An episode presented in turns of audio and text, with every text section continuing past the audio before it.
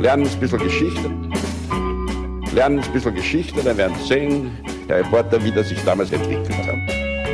Wie das sich damals entwickelt hat. Hallo und herzlich willkommen bei Geschichten aus der Geschichte. Mein Name ist Richard. Und mein Name ist Daniel. Ja, und wir sind zwei Historiker, die sich Woche für Woche eine Geschichte aus der Geschichte erzählen mit dem Clou, dass der eine nie weiß, was der andere ihm erzählen wird. Tja, und jetzt sind wir also schon bei Folge 273 angelangt. Mittlerweile nicht mehr ZS 273, sondern GAG oder wie manche auch zu sagen pflegen, GAG 273. Daniel, erinnerst du dich noch, über was wir in GAG 272 gesprochen haben? Ja, äh, du hast letzte Woche die Geschichte erzählt, wie es Napoleon äh, in seinem Exil auf St. Helena ging. Mhm. Und ähm, hast die, seine letzten Jahre äh, beleuchtet, näher beleuchtet. Richtig. Äh, völlig spoilerfrei eigentlich fast, diese Zusammenfassung. Weil dass er dort gestorben ist, das weiß man ja, oder? Ja, genau. Sehr gut. Ähm, vielleicht ein äh, bisschen Feedback hier. Es gibt dieses Schiff, das ich erwähnt habe, auf das er geht und sich stellt, auf dem er dann lange Zeit ist, bevor er dann ähm, auf ein anderes äh, Schiff gebracht wird, das ihn dann nach, nach St. oder zu St. Helena bringt. Mhm. Dieses Schiff heißt Bellerophon. Und ich habe mir das auch so aufgeschrieben. ja. Und äh, zweimal, die ersten beiden Male, als ich es erwähne, sage ich aber aus mir unerfindlichen Gründen Bellophon. Ah, okay. Ja, Bellophon. Also es ist kein Telefon für Hunde, obwohl es so klingt.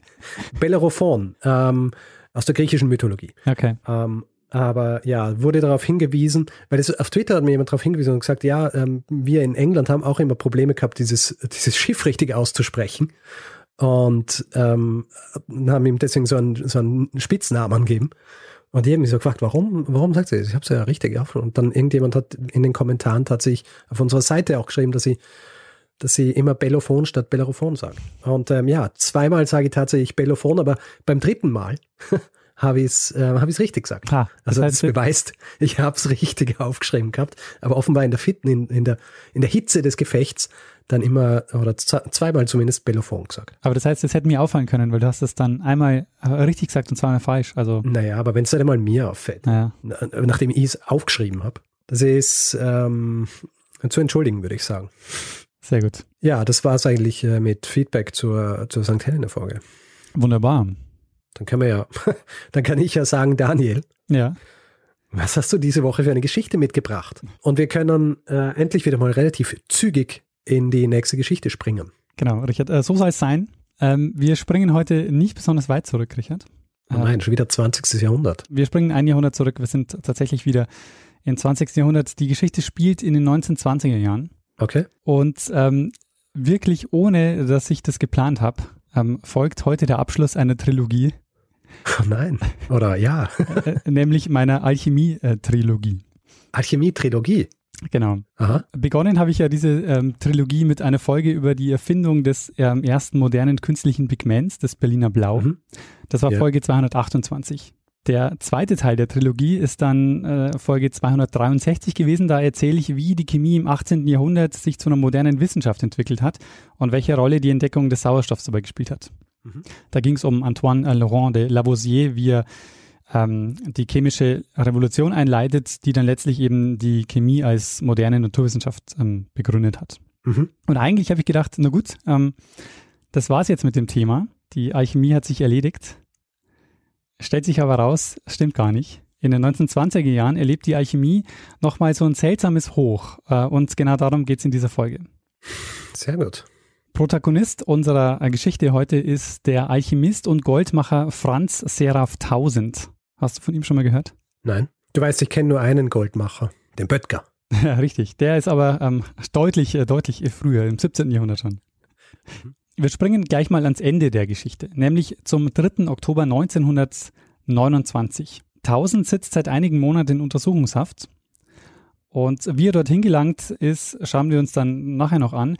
Aber er sieht nur eine Chance zu beweisen, dass er kein Betrüger ist. Und zwar bietet er jetzt an, aus Blei Gold zu machen. Und er behauptet, dass seine Goldmacherkunst auf wissenschaftlichen Grundlagen beruhen würde.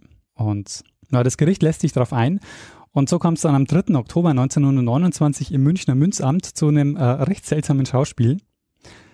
Ähm, er wird gründlich durchgecheckt, also weil die Vermutung ist natürlich, äh, dass er das Gold mit reinschmuggelt. Er muss seine Kleidung ausziehen, er wird durchgekämmt, er muss sich schneuzen, dass er nichts an der Nase hat, der Mund wird durchgespült, sogar die Fingernägel werden gebürstet. Und äh, im Protokoll heißt sogar, dass unter den Augenlidern nachgeschaut wird, ob da nicht äh, Goldstücke sind. Unter den Augenlidern. Oh. Genau. Nachdem sich also alle vergewissert haben, dass er kein Gold dabei hat, startet Tausend also seine Show. Und ich sage deshalb Show, weil er das ähm, immer sehr spektakulär macht, wenn er Gold herstellt. Also ähm, er lässt immer so ein bisschen krachen dabei. Und diese Art von Präsentationen, die macht er nämlich jetzt nicht zum ersten Mal, sondern da, da hat er schon ähm, sehr jahrelange Erfahrung und hat schon sehr viele Investoren von sich überzeugt mit diesen Shows. Okay. 1000 hat jetzt also 1,67 Gramm Blei vor sich und ähm, es passiert, was sich niemand vorstellen kann. Nach einigen Experimenten äh, über, übergibt er an den anwesenden Sachverständigen einen Edelmetallkern, der ungefähr ein Zehntel Gramm Gold enthält. Und ähm, alle sind äh, also perplex, weil sie sich das nicht erklären können. Und der Münzdirektor äh, stellt in seinem Gutachten fest, dass es tatsächlich Gold ist, was, ähm, was er da bekommen hat. Und es kann aber niemand erklären, wie er das gemacht hat. Wird er jetzt freigesprochen, fragst du dich wahrscheinlich. Ja, schon. Er hat ja jetzt amtlich bestätigt, dass er tatsächlich äh, Gold herstellen kann. Wie die Geschichte weitergeht, ähm, schauen wir uns dann äh, später weiter an. Wir schauen uns erstmal an, wie er überhaupt in diese Situation kommt. Okay. Franz Seraph Tausend ist 1884 in Krumbach geboren. Das ist äh, ein Ort in Bayern, so zwischen Ulm und Augsburg. Die äh, Familie zieht bald ins Umland von München und sein Großvater ist Geigenbauer. Ähm, der Vater arbeitet als Klempner und hat aber einen interessanten Nebenjob. Er arbeitet nämlich als Wunderheiler und bietet also den umliegenden Bauern äh, seine Dienste an. Mhm. Der Franz Tausend macht in jungen Jahren dann ganz viele unterschiedliche Dinge. Also er arbeitet als Klempner, wie der Vater, dann scheitert eine militärische Laufbahn und äh, nach einer Zeit kommt er dann nach Hamburg, wo er dann, wo er hier eine Lehre als Drogist macht. Mhm. Und das ist auch der Moment, wo er mit alchemistischen Texten in Berührung kommt, die ihn sehr stark faszinieren. Und in der, in der Folge arbeitet er aber nicht als Drogist, sondern sucht sich ein Projekt nach dem anderen, um Geld zu verdienen. Und diese Projekte sind einfach, also wie soll man sagen, die sind oft so ein bisschen drüber. Also die sind manchmal, manchmal sind es offensichtliche Betrügereien ähm, und so Hochstapeleien und manchmal auch so ein bisschen, ja, vielleicht einfach nur so äh, naive Ideen, wie er da ein Geschäft draus machen kann. Mhm. Er macht sich nämlich Visitenkarten, auf denen draufsteht Dr. Franz Tausend, Chemiker. Äh, das ist eher der Teil der Hochstapelei, würde ich sagen. Mhm. Sein Opa war ja Geigenbauer, wie ich vorhin schon gesagt habe. Und so kommt er auf die Idee und gründet eine Geigenprüfstelle. Und bei dieser Geigenprüfstelle stellt er Zertifikate aus für Instrumente. Und das klappt aber nicht so richtig, also damit kann er nicht so viel Geld verdienen. Und da kommt er auf eine Idee, und zwar eine Idee, die übrigens von einer anderen Firma klaut. Diese Idee ist, er verkauft einen Lack, von dem er behauptet, dass wenn eine Geige mit diesem Lack überzogen ist, dann klingt sie wie eine Stradivari. Und ähm, ja, auch dieses Geschäft ähm, klingt zwar äh, interessant, aber funktioniert nicht wirklich. Es gibt nur einen Niederländer, der einen Topf Lack von ihm gekauft hat. Ansonsten ähm, läuft es nicht richtig gut. Mhm. Äh, nach dem Ersten Weltkrieg gründet er dann den Bund der Familienfreunde. Auch das eigentlich eine gute Idee, nämlich die Idee hinter diesem Bund der Familienfreunde ist, dass, es, dass er Sammelbestellungen macht für Lebensmittel, um die günstiger einkaufen zu können. Mhm. Bei ihm ist es allerdings so, er sammelt das Geld ein, aber er bestellt nie Lebensmittel dafür. Sondern er hat, wie er das eigentlich bei den meisten Betrügereien ähm, macht, die er, die er so durchzieht, er hat sich von dem Geld Immobilien gekauft. Und zwar nicht irgendwelche Immobilien, sondern er hat kauft sich Villen, Burgruinen und Schlösser. Mhm. Und äh, davon wird er nämlich später noch, also davon sammelt er einige in, in seinem Leben, da werden wir nachher noch kurz drauf eingehen. Und der Tausend war wahnsinnig umtriebig. Also der hat einfach überall versucht, was rauszuholen. Er, als nächstes ähm, bringt er eine Broschüre raus und das war praktisch sein alchemistisches Hauptwerk. Und da entwirft er ein eigenes Periodensystem, nämlich das sogenannte harmonisch-periodische System. Und äh, das trägt jetzt sehr stark so alchemistische Züge, nämlich geht es ihm darum, äh, um die Transmutation der Elemente die Idee, die er hat und dieses, dieses ähm, Periodensystem musst du dir vorstellen, wie so eine Scheibe und ähm, diese Scheibe ist quasi eingeteilt wie so ein Kuchenstück und ähm, da sind dann die Elemente drum, rundherum angeordnet. Und seine Idee ist es, dass es einen Urstoff gibt, ähm, der sich in alle anderen Elemente umwandeln lässt. Mhm. Und Metalle, sagt er, sind Lebewesen, die langsam reifen, also von Blei bis hin zu Gold. Aber dieser Reifungsprozess dauert normalerweise auf der Erde halt wahnsinnig lang. Und er hat ein Verfahren entwickelt, mit dem er diesen Reifungsprozess eben beschleunigen kann, dass er nur noch wenige Minuten dauert. Mhm. Und bei ihm ist es eher so, also er vergleicht dann sein, deshalb heißt dieses Periodensystem ja dann auch ähm, harmonisch-periodisches System, weil ähm, er versucht so Anleihen aus der Musik mit zu übertragen auf die Chemie. Also er sagt zum Beispiel, genauso wie man Akkorde transponieren kann, kann man auch Elemente ähm, transponieren, also umwandeln. Ähm, was ja auch eine alte Idee ist der Alchemie. Also ähm, so richtig ähm, neu ist das nicht, was er da macht. Und ja, so richtig ernst genommen wird er damit ja auch nicht ähm, in den 1920er Jahren. Mhm. Aber was er macht, ist, dass er das an viele Unis schickt. Also er schickt zum Beispiel auch an das, no äh, an das Nobel-Institut nach Stockholm ähm, eine, ähm, eine Kopie seines Buchs. Und ähm, er behauptet dann immer, dass seine Arbeit von vielen Unis und sogar eben von dem Nobel-Institut geprüft wurde. Mhm. Was natürlich Quatsch ist, er hat es einfach nur hingeschickt. Aber äh, aus einem Brief ähm, nach Stockholm möchte ich kurz zitieren, weil das ist echt unglaublich, was er da schreibt. Dieser Brief ist aus dem Jahr 1922 und da hat er also gerade sein, seine Broschüre veröffentlicht.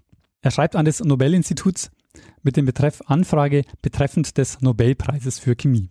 Ähm, durch Zusammenstellung eines harmonisch-periodischen Systems habe ich der Chemie eine Grundlage gegeben, welche als Ausgangspunkt für alle chemischen Forschungen unentbehrlich ist. Durch mein System ist die Transmutation der Elemente in seinen Grundlagen theoretisch festgelegt. Und dann schreibt er weiter, ich bitte um Mitteilung, welche Bedingungen zur Erlangung des Nobelpreises zu erfüllen sind. Und eine Rückäußerung entgegensehend grüßt das Nobelinstitut. Was sind die, was, was ist hier die Checklist? genau. Was sind die Auflagen, die zu erfüllen sind, bis wir diesen, diese Urkunde überreichen können? Also, wie man daran sieht, äh, es ist schon, wirkt schon ein bisschen so größenwahnsinnig ja. ähm, wie er das auftritt. Und äh, das ist so eine der vielen Aktionen, die er macht. Also, ähm, dass man so ein bisschen einen Eindruck davon hat, äh, was der so, und wirklich so eine Aktion nach dem anderen, die er startet. Und jetzt in dieser Situation ähm, ergibt sich für ihn eine Gelegenheit, die zum Startpunkt wird für seine Goldmacher-Karriere. Und alles beginnt mit einer Anzeige in den Münchner Neuesten Nachrichten. Und in dieser Anzeige steht Kapitalbeteiligung. Suche mit mehreren hunderttausend Mark an streng seriösen Großunternehmen zu beteiligen.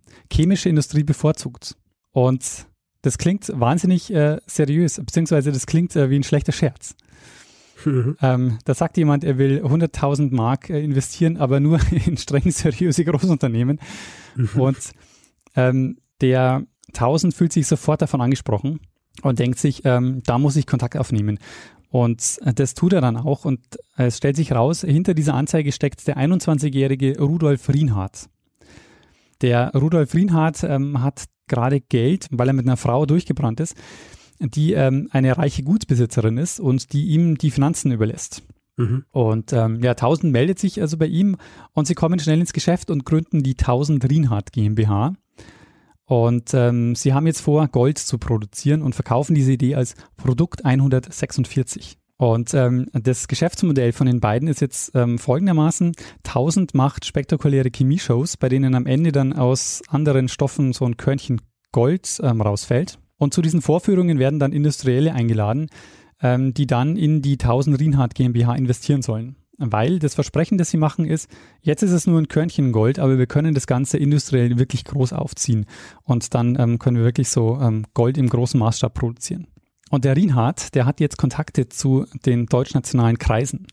Und es kommt zu einem Treffen mit Erich Ludendorff. Erich Ludendorff war mit Hindenburg Teil der OHL, also der obersten Heeresleitung während des Ersten Weltkriegs. Ludendorff ist einer der prominentesten Gegner der Weimarer Republik. Also er ist einer der Urheber der Dolchstoßlegende und er war an zwei Putschversuchen beteiligt, 1920 am Kapp-Putsch und 1923 am Hitlerputsch. Ja, und äh, Ludendorff steigt jetzt in das Geschäft mit ein. Und zwar Ludendorff bringt ihnen jetzt aus dem völkisch rechten Umfeld hunderte Spender, um das Verfahren eben zur Goldgewinnung groß aufziehen zu können. Mhm. Und der Deal der Tausendgesellschaft, die jetzt auch als Gesellschaft 164 bezeichnet äh, wird, also die gründen diese Gesellschaft, ähm, wird, die wird allerdings nie offiziell eingetragen, ähm, aber es gibt so einen Gesellschaftsvertrag zwischen Ludendorff und, ähm, und 1000. Der Deal war, dass das Geld, das sie damit verdienen, an Ludendorff geht. Ähm, 5% der Einnahmen sollen an 1000 gehen Und Ludendorff verpflichtet sich, dass diese 75 Prozent, die er einnimmt, dass er die für vaterländische Zwecke ausgibt. Und man muss sagen, äh, was sie da gemacht haben, ist, der 1000 wird da jetzt also als äh, Strohmann benutzt. Ähm, das war eine groß angelegte Trickbetrügerei, um äh, rechte Projekte zu finanzieren. Also zum Beispiel den völkischen Kurier, den Ludendorff mit dem Geld gezahlt hat. Hm, mhm. Und auch die NSDAP ist damals vermutlich mit Geld aus dieser Goldmachgesellschaft versorgt worden, ähm, an der sich eben ganz viele hochrangige Industrielle auch beteiligt haben mit sehr hohen Beträgen. Und äh, 1000 wird jetzt also auf diese Art und Weise zum Geldbeschaffer für die völkische Bewegung. Also in der Praxis hat man diese Gesellschaft jetzt dafür benutzt, ähm, so als Geldwaschanlage für illegale Parteispenden. Mhm. Weil eben diese Firma ja natürlich niemals Gold hergestellt hat, sondern die haben quasi investiert äh, und Ludendorff hat dann das Geld weiterverteilt an die rechten Kreise. Er selber sagt zwar dann, dass ihn die Politik nicht interessiert hat, ähm, was wir Wissen ist aber, dass es sich für ihn, obwohl seine Goldmacherei ja nie Gold hergestellt hat, ähm, schon sehr gelohnt hat. Er hat also auf sehr großem Fuß gelebt, wie ich vorhin schon gesagt habe. Er hat sich also mit äh, Immobilien eingedeckt. Also zu dem Zeitpunkt gehört ihm eine Villa in München, ein Schloss in Tirol und auch eine Burgruine und äh, noch einiges mehr an äh, so hochkarätigen Immobilien. Ähm, Ludendorff spielt dann ähm, ja politisch eigentlich keine so große Rolle mehr. Er tritt dann zum Beispiel bei der Wahl zum Reichspräsidenten 1925 an, holt da nur ungefähr ein Prozent der Stimmen. Aber er war eben ähm, so eine wichtige Galionsfigur der völkischen Bewegung zu der Zeit und er hat ähm, sehr erfolgreich Spenden eingetrieben und hat damit die rechten Kreise mit Geld versorgt. Und diese Goldmachgesellschaft war eben sein Vehikel dazu. Und mhm. ähm, damit ähm, haben sie das eben gemacht. Und vielleicht noch an, an, der Stelle jetzt einen kurzen Exkurs zum Thema Goldmacher im 20. Jahrhundert, weil es gibt um Ludendorff noch ein weiteres, ähm, äh, noch eine weitere Motivation damit einzusteigen, beziehungsweise warum die, warum äh, die rechten Kreise da auch ein, Interesse hatten, Geld zu investieren. Das hat nämlich ähm, mit dem Versailler Vertrag zu tun. Zum einen ist so, dass Tausend nicht der einzige war, der zu dieser Zeit auf die Idee gekommen ist, Gold zu machen, weil nämlich der politische Hintergrund dazu war folgender. Die Reparationszahlungen, die Deutschland nach dem Ersten Weltkrieg den Alliierten zahlen mussten, äh, die wurden Anfang der 20er Jahre auf 269 Milliarden Goldmark gesetzt. Okay. Das war ein Betrag, der eigentlich so ähm, äh, ja eigentlich kaum zahlbar war. Deshalb kommen da einige auf die Idee, dass sie sagen, naja, ähm, vielleicht lässt sich das Problem lösen, indem wir künstlich Gold herstellen. Du als Volkswirt weißt natürlich, dass das äh, gar nicht funktioniert hätte, weil ähm, was sie bei diesen Überlegungen nämlich nicht sehen, ist, wenn die massenhaft Gold auf den Markt werfen, dann äh, sinkt der Goldpreis. Der Goldpreis geht dann kaputt. Ja. Wenn du sagst, du als Volkswirt, dann meinst du natürlich du als jemand, der Erfolge über Mansa Musa gemacht hat, der so mit Gold um sich geschmissen hat, dass er äh, eine Wirtschaft nachhaltig ruiniert hat. Genau.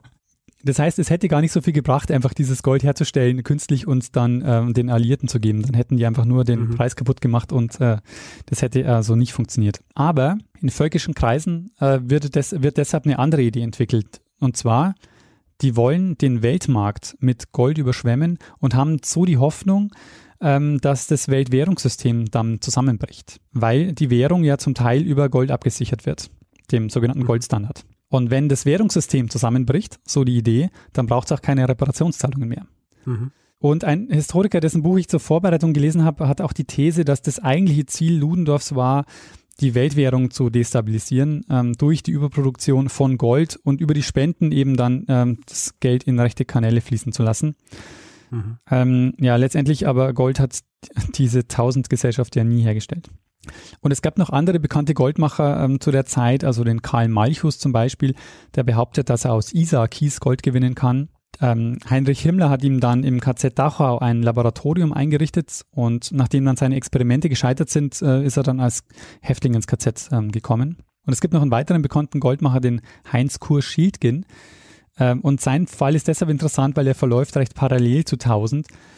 Ähm, auch hier war geplant, ähm, mit dem erwarteten Gewinn die Reparationsschulden Deutschlands zu bezahlen.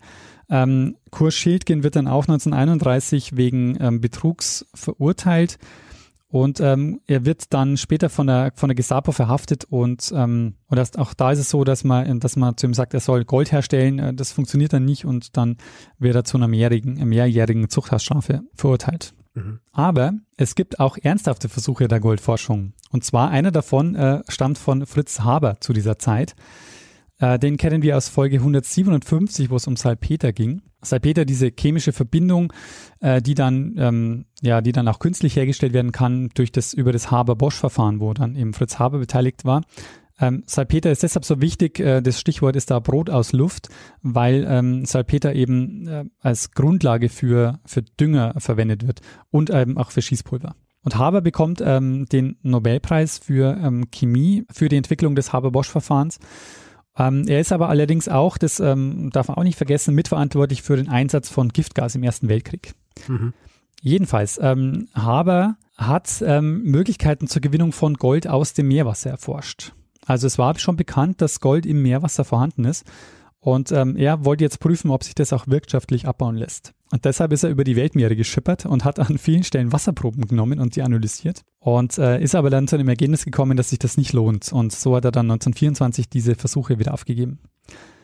Und um diese Geschichte noch abzuschließen, es ist dann ja tatsächlich so, dass die Nationalsozialisten ähm, versuchen, den, die, den Devisenmarkt zu schwächen. Das machen sie jetzt aber nicht mit der künstlichen Herstellung von Gold, sondern mit der Fälschung von Banknoten, äh, die sie dann in Umlauf mhm. bringen. Da gibt's ja den bekannten Film äh, Die Fälscher von Stefan äh, Rosowitzki, der 2008 den Oscar bekommen hat. Für Auslands, Auslands-Oscar. Genau, richtig. Da geht's um die Aktion Bernhard, heißt sie, das ist das die größte bekannte Geldfälscheraktion der Geschichte. Da äh, mussten im KZ Sachsenhausen äh, zahlreiche Gefangene britische Pfundnoten fälschen. Und ähm, das waren eben ähm, vor allen Dingen englische Pfundnoten, ähm, die sie da äh, gefälscht haben. Und der Höhepunkt war 1943, da haben die monatlich 650.000 Banknoten gefälscht. Und ähm, das gilt eben als äh, eine der größten Geldfälschaktionen der, der Geschichte. Und so haben sie es dann eben gemacht, um den Devisenmarkt zu schwächen. Also nicht eben mit künstlichem Gold, sondern tatsächlich mit ähm, gefälschtem, gefälschtem Geld. Aber zurück zu 1000. Ähm, Ludendorff steigt jetzt 1926 überraschend aus. Und jetzt wird es für 1000 ähm, immer kritischer, weil die Anleger nämlich langsam unruhig werden und wissen wollen, was denn jetzt ist mit dem Gold und ob es jetzt nicht, endlich losgeht mit der Goldproduktion. Mhm. Und als es ihm dann zu heiß wird, geht er nach Wien, wo er die Gesellschaft für chemische Studien gründet. Und mit dieser Gesellschaft ähm, stellt er Schmuckstücke her. Ja, wie, wie es so typisch 1000 ist, ähm, statt dass er jetzt die Füße stillhält, macht er jetzt nicht nur die Gesellschaft, sondern er zieht jetzt ein klassisches Pyramidensystem auf. Ähm, er verkauft nämlich diese Schmuckstücke und verspricht Anlegern 30 Prozent Rendite.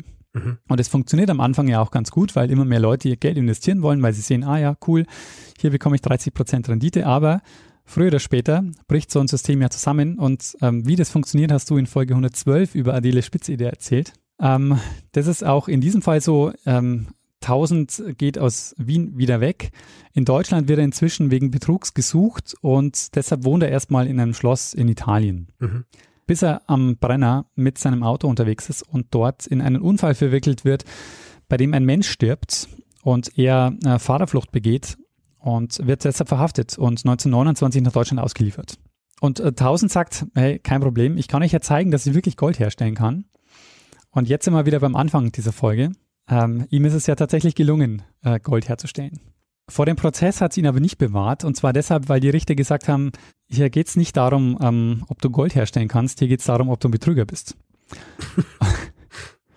und äh, deshalb ähm, hat es ihn nicht vor dem Prozess bewahrt. Es hat auch zwei Jahre gedauert, bis dann der Prozess tatsächlich losgehen konnte, nämlich deshalb, weil viele der Anleger nicht als Zeugen auftreten aufgetreten sind oder auftreten wollten, weil ähm, sie sich nicht betrogen gefühlt haben. Letztendlich ist es ja so, viele wussten ja, was mit dem Geld passiert. Also einige, die in diese Ludendorff-Geschichte investiert haben, die wollten ja Geld in die, rechte, äh, in die rechten Kanäle ähm, speisen. Die wollten ja, also die, die, hatten ja kein Interesse an dieser Goldproduktion. Mhm. Ähm, bei dem Prozess ist dann, ähm, wird dann einem Chemieprofessor sein Periodensystem vorgelegt und der sagt dann ähm, folgenden Satz. Die Broschüre von 1000 ist das Werk eines Größenwahnsinnigen naturwissenschaftlich vollkommen ungebildeten Ignoranten. okay. Ähm, 1000 wird schließlich zu drei Jahren und acht Monaten Haft verurteilt. Und äh, du wirst jetzt wahrscheinlich wissen, ähm, ob er jetzt wirklich Blei in Gold transformiert hat, ähm, was denn da passiert ist. Ja, also ich gehe mal davon aus, dass er nicht wirklich Blei in Gold transformiert hat. Davon ist nicht auszugehen, aber ähm, wir wissen nicht, wie er es gemacht hat. Ähm, in dem Buch, das ich gelesen habe, vermutet der Autor, dass, er, ähm, dass es eine Packung Zigaretten gewesen sein könnte, die ihm gegeben wurde. Also man hat ihm währenddessen eine Packung Zigaretten gegeben, hat schon geguckt, dass das Steuersiegel ähm, noch intakt ist, aber man hat die Packung Zigaretten nicht so durchsucht. Also das könnte der, könnte das Einfallstor gewesen sein. Naja, du hast gesagt, ähm, ein Zehntel Gramm, oder? Ja. Ähm, das lässt sich ja relativ leicht verstecken wahrscheinlich, oder? Naja, aber du hast ja gehört, er hat sogar unter den Augenlidern haben sie, es haben sie ihn untersucht. Ähm, ja, ey, aber ein Zehntel Gramm. Ich meine, weißt du, wie klein das ist? Ja. Sehr klein. Also, äh, gerade bei Gold, ja, wundert mich nicht. Also gut, aber es ist äh, nie rauskommen, wie, wie es tatsächlich, wie es tatsächlich zu, zustande gebracht hat. Genau. Ähm, es, huh. Wir wissen nicht, wie es passiert ist. Ähm, wir können aber davon ausgehen, dass er tatsächlich äh, eher nicht ähm, Blei transformiert hat, sondern dass es irgendwie reingeschmuggelt hat. Was sag, äh, wir können davon ausgehen, sagst du? Eher nicht. ja, wahrscheinlich. Wahrscheinlich eher nicht. Ähm, Tausend hat anschließend, nachdem er aus dem Gefängnis draußen war, äh, versucht weiterhin, sich mit, mit Betrügereien über Wasser zu halten und ist noch mehrere Male dann vor Gericht gelandet. 1942 ist er dann im Landesgefängnis Schwäbisch Hall gestorben. Mhm. Und ganz zum Schluss noch, Richard, äh, vielleicht noch ein interessanter Hinweis. Es war eine Verfilmung der Lebensgeschichte von Tausend geplant in den 80er Jahren unter dem Titel Der Goldmacher. Mhm. Und was meinst du, wer hätte die Hauptrolle spielen sollen? Ähm, 80er Jahre, sagst du? Mhm. Götz George. Ähm, ja, ähm, äh, nee, nee, also ähm, du musst mehr in Musikerkategorien denken und mehr an Österreich denken. Musiker, Falco. Ja, richtig. Oh. äh, tatsächlich. Ja, es war geplant, ah. eine Verfilmung äh, mit der das Hat wahrscheinlich gut gepasst. Ja, vermutlich, ne? Aha. Das ist dann aber nichts geworden, leider. Aha. Ja, Richard, und das war meine Geschichte über Franz Tausend, einen Goldmacher im 20. Jahrhundert. Großartig. Also die Komplettierung deiner, deiner Alchemie-Trilogie. Richtig. Die so wahrscheinlich nie geplant war, oder? Genau. Das ist das Gute, wenn wir, je mehr Folgen wir machen, desto mehr äh, Trilogien und so weiter können wir uns zusammenwürfeln, weil es irgendwie alles eh irgendwie dann so zusammenpasst. Das ist ein bisschen so wie, weißt du, wenn du tausend Affen auf tausend Schreibmaschinen tausend Jahre tippen lässt, schreiben sie irgendwann den ersten Satz von von einem Shakespeare-Werk. Ach, nur den ersten Satz? Ich habe immer das, äh, ich habe immer das, ich habe das immer so im Kopf gehabt, dann schreiben sie einen Hamlet oder so oder Macbeth. Ja, vielleicht auch. Äh, das ist noch unwahrscheinlich. Aber ähm, so ähnlich kommen unsere, unsere Trilogien zustande. Richtig. Ja? Einfach genug Folgen produzieren und irgendwann haben wir lauter Trilogien. Oder vielleicht noch mehr. Sehr gut. Ich meine, streng genommen kann man sagen, dass du hast eine Alchemie-Trilogie und ähm, das Ganze wird dann noch komplettiert durch die eine Folge über Alchemie, die ich gemacht habe, mit dem Böttger. Richtig, ja, genau. Die dann zur Erfindung des Porzellans und so weiter geführt hat. Aber ziemlich viel Alchemie haben wir mittlerweile. Absolut, ja. Und ich bin mir sicher, dass wir wahrscheinlich wieder viel, dass wieder große Diskussionen geben wird darüber, dass wir Alchemie oder nicht Al Alchemie sagen zum Beispiel. Nee, bei oder Alchemie dass wir zwar Alchemie sagen oder Alchemie ähm, und nicht Chemie oder doch Chemie oder Chemie. Also ich, ich selber weiß gar nicht mehr genau, was ich tatsächlich sagen darf und was nicht. Also du sagst Alchemie. Ich sag Chemie, aber Alchemie. Ja. Und ich sag Chemie und Alchemie. Genau, so wie. Achso, dasselbe. Ja. ja. Ich meine, äh, achte immer sehr drauf, dass ich Sachen ausspreche, äh, die irgendwie ähm, nicht deutsch sind, aus Respekt vor anderen Sprachen. Aber wenn es um die deutsche Sprache geht, dann äh, denke ich mir, ja gut, ist ja meine Sprache. Kein Respekt. Kann ich, kann ich, dann kann ich sagen, was ich will. Na gut. Ähm, großartige Geschichte, Daniel. Äh, noch nie gehört. Sehr spannend auch, dass das nie rausgekommen ist. Also im Grund ist er eigentlich ja ein verbriefter ähm, Alchemist. Genau, ja. Im, Im, ursprünglichen Sinn. Ja. ja. Gerichtlich verbrieft. Ja, genau. Wahrscheinlich der einzige auf der Welt, oder? Äh, ja, er wird tatsächlich auch bezeichnet als der größte Goldmacher des Westens. Mit einem Zehntel Gramm. ja, richtig. Also dann weiß man ungefähr, was die Größenordnung ist hier. ja. Sehr gut. Ja. ja großartig. Äh, schöne Geschichte. Ist das ein Hinweis gewesen, Daniel, oder bist du darauf gestoßen im Zuge deiner Recherchen? Ich bin äh, im Zuge meiner Recherchen darauf gestoßen, weil ich wollte eine Folge machen zum Thema Esoterik und Nationalsozialismus. Ah, da gibt es auch einiges, gell? Genau, da gibt es einiges und ich äh, bin da über den, und da, ich über den, und da bin ich über den Franz Tausend gestolpert. Und mich hat dann vor allen Dingen getriggert, ähm, dass dieses Goldmachen zu dem Zeitpunkt auch so, so einen kleinen Hype erlebt hat. Dass es also nicht nur den Franz Tausend gab, sondern es gibt noch fünf, sechs weitere, die dann auch zu dem Zeitpunkt Gold machen und dann eben auch ähm, gut Geld machen damit, also eben durch diese Betrügereien. Das fand ich dann so ja. sehr interessant. Nein, ist auch naheliegend. Ja. Du siehst, wenn du jemand bist, der, der gerne über solche Dinge Geld verdient und du siehst, da ist jemand, der macht viel Geld, indem er behauptet, er kann äh, quasi Stroh zu Gold spinnen, dann versuchst du das auch. Und es gibt wahrscheinlich immer genug Leute, die da noch aufspringen auf diesen Zug. Ja, aber dass es in den 1920er Jahren noch funktioniert, das hat mich überrascht. Also, weil da ist ja eigentlich schon Daniel, relativ klar, dass es Quatsch Schau dir mal an, wie heutzutage Leute noch auf Quatsch reinfallen. Naja. Wir machen uns immer mehr übertriebene Vorstellungen davon, was inwieweit hier das, diese, diese Sachen gedeihen, aber ja, die Leute fallen noch immer auf alles Mögliche rein. Ja, das stimmt. Leute kaufen, ähm, kaufen Metallkäfige für ihre Computer, um Strahlen abzuwehren und wundern sich dann, dass ihr WLAN nicht mehr funktioniert. Ja. Ja. Also solche Dinge. Also du musst du einmal sagen, dass du, dass du äh, aus Blei Gold machen kannst. Äh, kannst äh, einfach nur Blei verkaufen. Ja, das stimmt. Und auch die Verbindung zum Nationalsozialismus finde ich interessant, weil ähm, gerade diese, ähm, das, darauf bin ich jetzt wenig eingegangen, weil ich dazu dann ähm, eigentlich noch mehr recherchieren wollte. Aber dieses Thema Esoterik, gerade Himmler war dann äh, schon sehr anfällig auch für diese, der hatte ja auch einen eigenen Astrologen und so. Ähm, ja, da gibt es schon ein paar Geschichten. Du, ja, äh, ich kenne auch einen ehemaligen Chef einer österreichischen Partei aus dem rechten Spektrum, der eigene Astrologin gehabt hat. Im Jahr 2019 noch. Also, okay. ja, das, ähm, das ist verbreitet. Ja. Gut. Daniel, hast du, hast du dieser Geschichte noch etwas hinzuzufügen? Ja, eine Sache vielleicht noch. Ähm, wer sich da auch in dieses Thema noch ein bisschen einlesen äh, möchte, da habe ich äh, ein sehr gutes Buch dazu gelesen, nämlich die Hauptquelle für mich war das Buch der Alchim äh, war das Buch Der Alchemist Franz Tausend von Franz Wegener. Und ähm, genau, das äh, wollte ich noch erwähnt haben. Na gut, dass du den ganzen Titel gesagt hast, sonst äh, ansonsten hätten die Leute zuhauf Paulo Coelho gekauft. Stimmt. Und sich gefragt, wo die Geschichte vom Tausend kommt. Ja? Sehr gut. Großartig. Gut, ähm, dann äh, denke ich, können wir übergehen in den, äh, in den Feedback-Hinweis-Blog. Ja, machen wir das. Gut, wer Feedback geben will zu dieser Folge oder zu anderen, kann das per E-Mail machen. Feedback at geschichte.fm oder direkt auf unserer Website geschichte.fm. Auf Twitter sind wir auch, da ist unser Accountname geschichte.fm.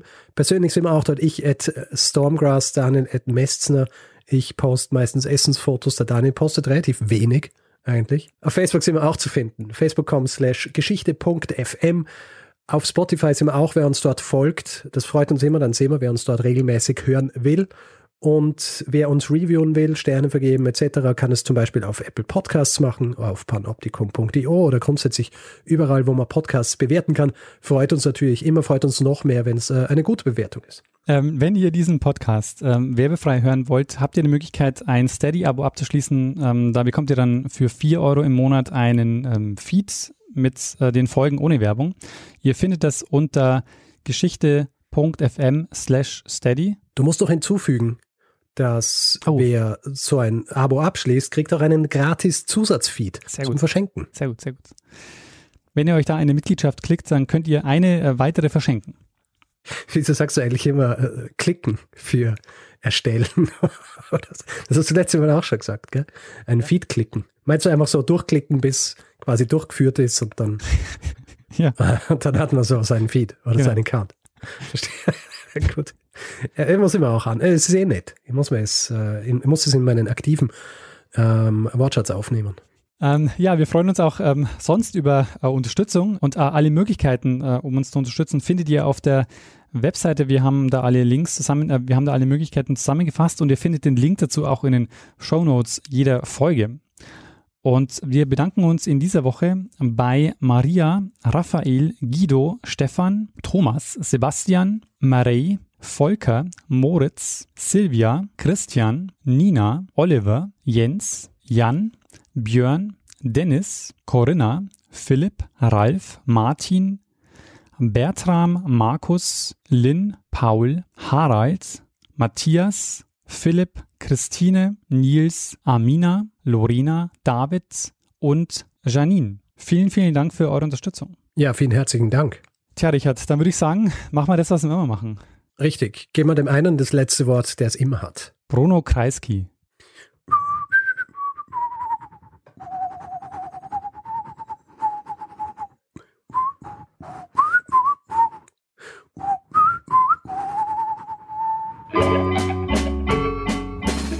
Lernen ein bisschen Geschichte. lernen ein bisschen Geschichte, dann werden Sie sehen, Herr Reporter, wie das sich damals entwickelt hat. Wie das sich damals entwickelt hat. Magst du noch einen, einen Schachzug machen? Ja, warte mal, ich muss schauen. Nein, ich glaube, er traut sich jetzt nicht weitermachen. Er hat auch, äh, ich meine, ich bin ein bisschen blöd, weil ich bin in einer wahnsinnig guten Situation und ich hätte ihn einfach Schach setzen können. Ähm, und jetzt habe ich quasi aber meine Figuren so in Position gebracht, dass ich ihn im nächsten Schachmatt setzen kann. Er könnte aber rein theoretisch noch ein bisschen Unsinn machen, aber ich denke, nein, kann er nicht. Sehr gut. Aber du weißt, äh, ich brauche dich jetzt ein bisschen konzentriert. Ja, ja, warte, ich äh, schließe es. Flugmodus, sage ich nur.